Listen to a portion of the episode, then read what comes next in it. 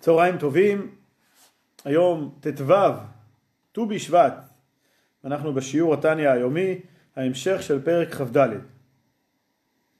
אז אחרי שלמדנו על כך שבכל מעשה עבירה בעצם מונח התוכן של לא יהיה לך אלוקים אחרים על פניי, כלומר כל מעשה עבירה בעומקו הוא עבירה על או, או התכחשות לאחדות השם, אחרי שאנחנו מבינים את הדבר הזה, נוכל להבין את מה שחז"ל אומרים, שבן אדם לא עובר עבירה אלא אם כן נכנסה בו רוח שטות.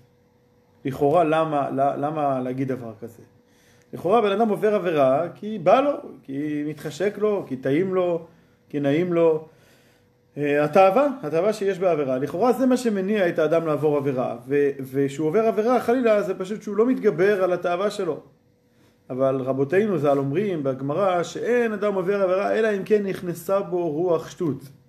כלומר שבאופן בסיסי, באופן טבעי, מצד החיישנים של האדם היהודי הוא לא עובר עבירה. הוא נמנע ממנה, הוא, הוא מתרחק ממעשה עבירה. אלא אם כן נכנסה בו רוח שטות, נראה את הביאור בזה כדי להלן. ולכן אמרו רבותינו ז"ל על פסוק כי תסטה אשתו, אין אדם עובר עבירה וכולי, אלא אם כן נכנסה בו רוח שטות. הפסוק שנאמר בפרשת אישה סוטה, אז כתוב שם איש כי תסטה אשתו, והפירוש כפי שרש"י מביא זה תסטה במובן של, אה, אה, במובן של נטייה, שהיא נוטה מדרך הצניעות. היא מעקמת את דרך הצניעות. ולכאורה לפי זה היה צריך אה, להיות כתוב אישה כי או איש כי תיטה אשתו, היא טט מדרכי הצניעות, זה הפירוש. למה כתוב תסטה בסין? אז על זה דורשים חז"ל, הכתיב הוא ככה כדי ללמד אותנו את הרעיון שאין אדם עובר עבירה אלא אם כן נכנסה בו רוח שטות. מבאר האדמו"ר הזקן שמה שרבותינו ז"ל בגמרא בעצם מלמדים אותנו הוא דאפילו אישה המנאפת שדעתה קלה הייתה מושלת ברוח תאוותה לולי רוח שטות שבה. כלומר, אכן, בלי, אילולי העניין הזה של הרוח שטות, אז, אז אפילו אישה שנמצאת במצב הזה, במצב אה, אה, רוחני לא, לא טוב, אפילו אם אישה או כל מי שנמצא במצב רוחני מאוד ירוד, למרות זאת הוא לא היה עובר עבירה, אלא בגלל, אלא אם כן יש כאן, אה, מתערב כאן גורם אחר, וזה הרוח שטות שגורמת לאדם לחטוא, אבל מצידו הוא לא היה חוטא, אפילו אם הוא נמצא במצב רוחני מאוד ירוד. ואפילו אישה מנאפת שדעתה קלה הייתה מושלת ברוח תאוותה לולי רוח שטות שבה, המכסה, המכסה, הרוח מכסה ומסתיר ומעלים את האהבה המסותרת שבנפשה האלוקית לדבקה, לדבקה באמונת השם וייחודו ואחדותו ולא להיפרד חס ושלום מאחדותו, אפילו נוטלים את נפשם ממנה. זאת אומרת, הרוח שטות מכסה ומסתירה ומעלימה על אותה אהבה מסותרת שאנחנו מדברים עליה כבר מפרק י"ח, שקיימת בכל אדם בישראל באופן מולד וטבעי, אהבה ורצון לדבוק בהקדוש ברוך הוא, וכאשר הוא חש את האהבה הזאת אז אין סיכוי, אין מצב כמו שאומרים היום, אין מצב שהוא יחטא כל עבירה שהיא, מכיוון שכל עבירה שהיא, התוכן, העומק שלה זה היפרדות מאחדותו של הקדוש ברוך הוא, מהאלוקות, מה, ולכן באופן טבעי יהודי אמור להימנע מזה, מצד האהבה המסותרת. אבל הרוח שטות מכסה על האהבה המסותרת, ולכן, זה, אותה רוח שטות, אין אדם עובר עבירה, אלא אם כן נכנס ברוח שטות, נכנסה ברוח שטות שמכסה על האהבה המסותרת. שמצד האהבה המסותרת, הרי אותה אישה הייתה מוכנה, כמו שדיברנו בפרק י"ח, שאפילו פושעי ישראל היו על פי הרוב מוסרים את נפשם על קידוש השם, על, על, על עניין שנוגע באמונה במציאות של הקדוש ברוך הוא, מוכנים למסור את נפשם. אז אפילו נותנים את נפשם ממנה לעבוד עבודה זרה חס וחלילה, ואפילו בהשתחוויה לבדה בלי שום אמונה בלב כלל, דיברנו על זה גם, ש, שיהודי בכל מצב, על פי רוב, מוכן למסור את חייו אפילו, אה, אה, ש, ש, זאת אומרת אפילו במחיר של לא להשתחוות באופן חיצוני, נגיד שבלב שלו פנימה הוא אומר אני לא מאמין בזה, זה שטויות, אני רק אה, בשביל להוריד מעליי את, ה, את הצוררים עכשיו, אני אשתחווה, לא, יהודי מוכן למסור את נפשו, אפילו שלא להשתחוות השתחווה כזאת, גם כשהיא לא מביעה מבחינתו שום דבר. אז, אז, אז הוא מוכן להקריב, למסור את חייו בשביל זה. נו, וכל שכן, לכבוש היצר ותאוות הניאוף שהם איסורים קלים ממיתה השם ישמרנו. זאת אומרת, ודאי שכשבן אדם אה, מוותר על תאווה שלו, זה, זה ייסורים. זה, איסור, זה, זה, זה מייסר אותו. בן אדם באופן טבעי רוצה לתת דרור ומימוש לתאווה שלו. ומבחינת בן אדם לכבוש את היצר שלו, לכבוש את התאווה שלו, זה ייסורים, נכון. אבל האם הייסורים האלה אפשר להשוות אותם בכלל לאיסורים שיש בחלילה כש, כשמוציאים בן אדם להורג על קידוש השם, שלא להשתחוות לעבודה זרה?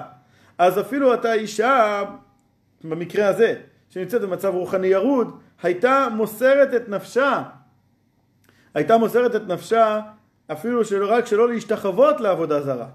ובטח ובטח שהייתה מוכנה לכבוש אה, את התאווה, שזה איסורים קלים בהשוואה למוות, כדי לא להיפרד מאחדותו של הקדוש ברוך הוא. ולמה היא לא נמנעת? רק בגלל הרוח שטות שמכסה על האהבה המסותרת שקיימת בה לאלוקות והרצון הבסיסי והטבעי שלה לא להיפרד בשום אופן מאלוקות.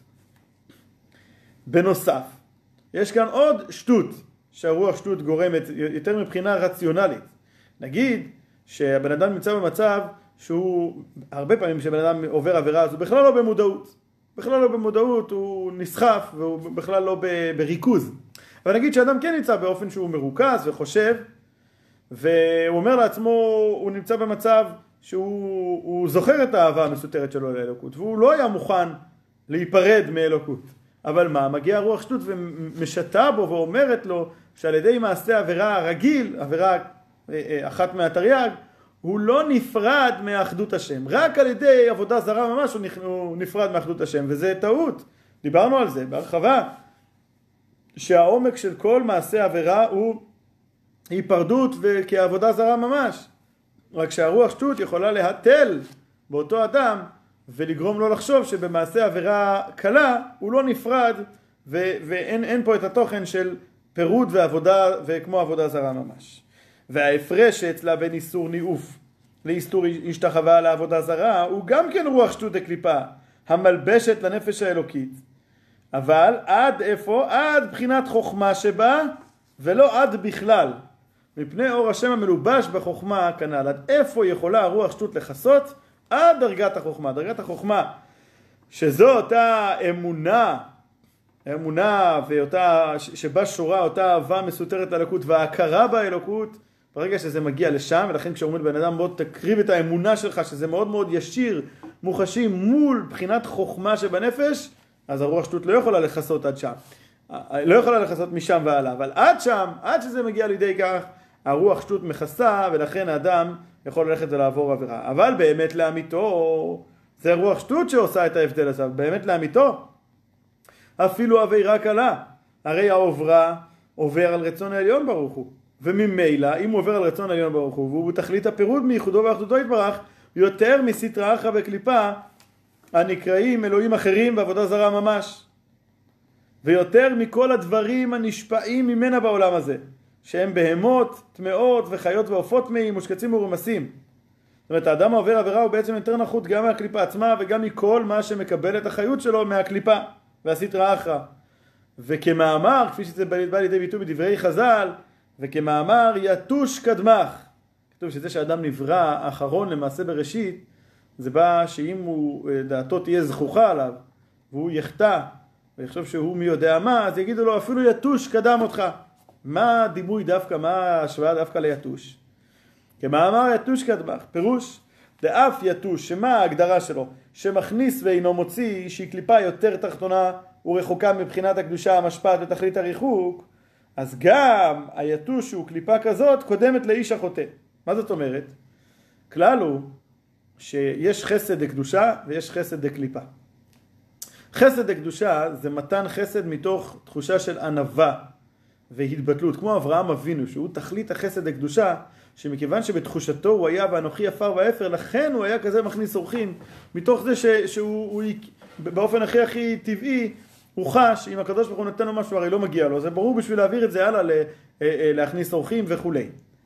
אז זה חסד, חסד הקדושה, חסד שמגיע מתוך ענווה, מתוך התבטלות ומתוך, מהמקום הזה הוא נותן, הוא משפיע, הוא מרעיף. לעומת זאת חסד הקליפה זה תמיד עם אינטרס, זה תמיד כדי שיצא לי משהו, ולכן אחד ההבדלים גם, יש שני הבדלים בעצם.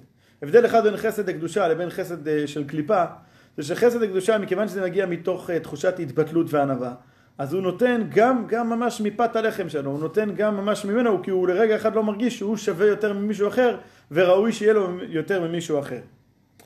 זה, לעומת זאת חסד לקליפה, זה רק מהמותרות, מהמותרות מה שיש לו כבר, שהוא פסולת, שהוא זורק, אז הוא מוכן לתת מזה למישהו אחר. הבדל נוסף, זה שמצד החסד לקדושה, מצד חסד שמגיע כענווה, כתוצאה מענווה, מתחושת שפלות רוח, אז הוא נותן לכולם, גם למי ש... שנמצא רחוק ממנו. מבחינה ערכית. לעומת זאת, חסד דקליפה זה לתת רק למקורבים, רק למי שיוצא לי מזה משהו, מי שיש לי איזה ערך אליו מיוחד, אני מוכן לתת לו. אבל לתת למישהו שהוא מרוחק, שלא יצא לי משהו שאני לא מכיר אותו, מה פתאום? זה מצד חסד של הקליפה, שמגיע, שיושב על גאווה. וזה מה שהוא אומר כאן. אה, שהיתוש מייצג את הרמה הנמוכה ביותר בקליפה, במובן של אגו ושל לדאוג רק לעצמי, שהוא, ככה חז"ל אומרים שהוא מכניס, מוצץ דם או, או, או כל, כל תזונה אחרת, והוא לא מוציא, אין לו, אין לו הפרשות.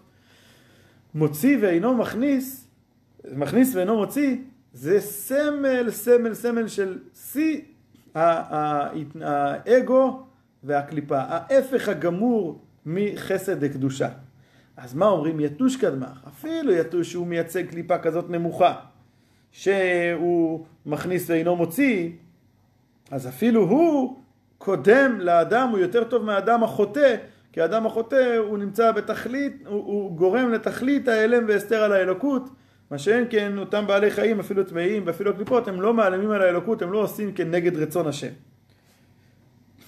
אז אפילו הקליפה הזאת של כמו היתוש קודמת לאיש החוטא בהשתלשלות וירידת אחריות מרצון עליון ברוך הוא וכל שכן שאר בעלי חיים הטמאים שהם לא כמו היתוש אפילו חיות רעות אפילו חיות שיש להן נטייה אה, את התכונה של לטרוף ולהרע אבל הם גם כן הם עושים סך הכל את רצון השם הם, הם פועלים באופן אה, אה, אינסטינקטיבי בהתאם לתכונות שהקדוש ברוך הוא ברא אותו בהם. הם לא, הם לא פועלים בניגוד לרצון השם שכולם אינם משנים תפקידם מופקדתו יתברך שמרה רוחם ואף אגב דיהו לו חזה איכולי, נכון שהם לא בעלי חיים ובאמת הם לא במודעות שהם עושים את רצון השם, אבל מבחינה פנימית, מבחינה ערכית, מה שקורה אצלם זה שהם ברואים של הקדוש ברוך הוא, שמתנהלים באופן טבעי כפי הטבע שהקדוש ברוך הוא ברא אותם ולא כנגד זה. וכמו שכתוב ומאורעכם וחטאכם יהיה על כל חיית הארץ, וכפרשו רבותינו ז"ל שאין חיה רעה מושלת באדם, אלא אם כן נדמה לה כבהמה. זאת אומרת שהבעלי חיים יש להם כבוד לבני האדם, אלא אם בני אדם, אלא אם בן אדם הוא לא מתנהג כמו, כמו בן אדם, אלא כמו בהמה. והצדיקים, שאין צלם אלוקים מסתלק מעל פניהם, שצלם אלוקים אצלם הוא תמיד ניכר עליהם, אז כל חיות רעות יתכפיין כמיו, כמו שכתוב, כן, נכפות כלפיהם, כמו שכתוב בזוהר, גבי דניאל בגוב אריות, שזה היה מצד הצדקות שלו, שהבעלי חיים אה, היו כפופים כנגדו, מפני שהם הרגישו עליו את הצלם האלוקים שיש בו. ואם כן, אם ככה, אם, אם, אפילו, אם, אם אפילו יתוש וכל שכן, כל שאר בעלי חיים הם, הם, הם, הם לא עוברים על רצון השם, אם כן החוטא ועובר רצונו יתברך אפילו בעבירה קלה, בשעת מעשה, בשעת מעשה, כמובן שיהודי ויש לו את כל המונות, אבל בשעת מעשה הוא בתכלית הריחוק מהקדושה העליונה, שהיא, קדושה העליונה, היא ייחודו ואחדותו יתברך, יותר מכל בעלי חיים הטמאים מושקצים ורמסים ומושפעים מסטרא אחרא וקליפת עבודה זרה. אלא שהרוח שטות משתה בו שזה לא ככה, שעל ידי מעשה עבירה קלה הוא לא נפרד מאלוקות, ואו שהרוח שטות בכלל מכסה ומכבה לאותו זמן את האהבה הגדולה שיש לכל יהודי לאלוקות ואת הרצון שלו בשום אופן לא להיפרד מאחדות השם. עד כאן להיום.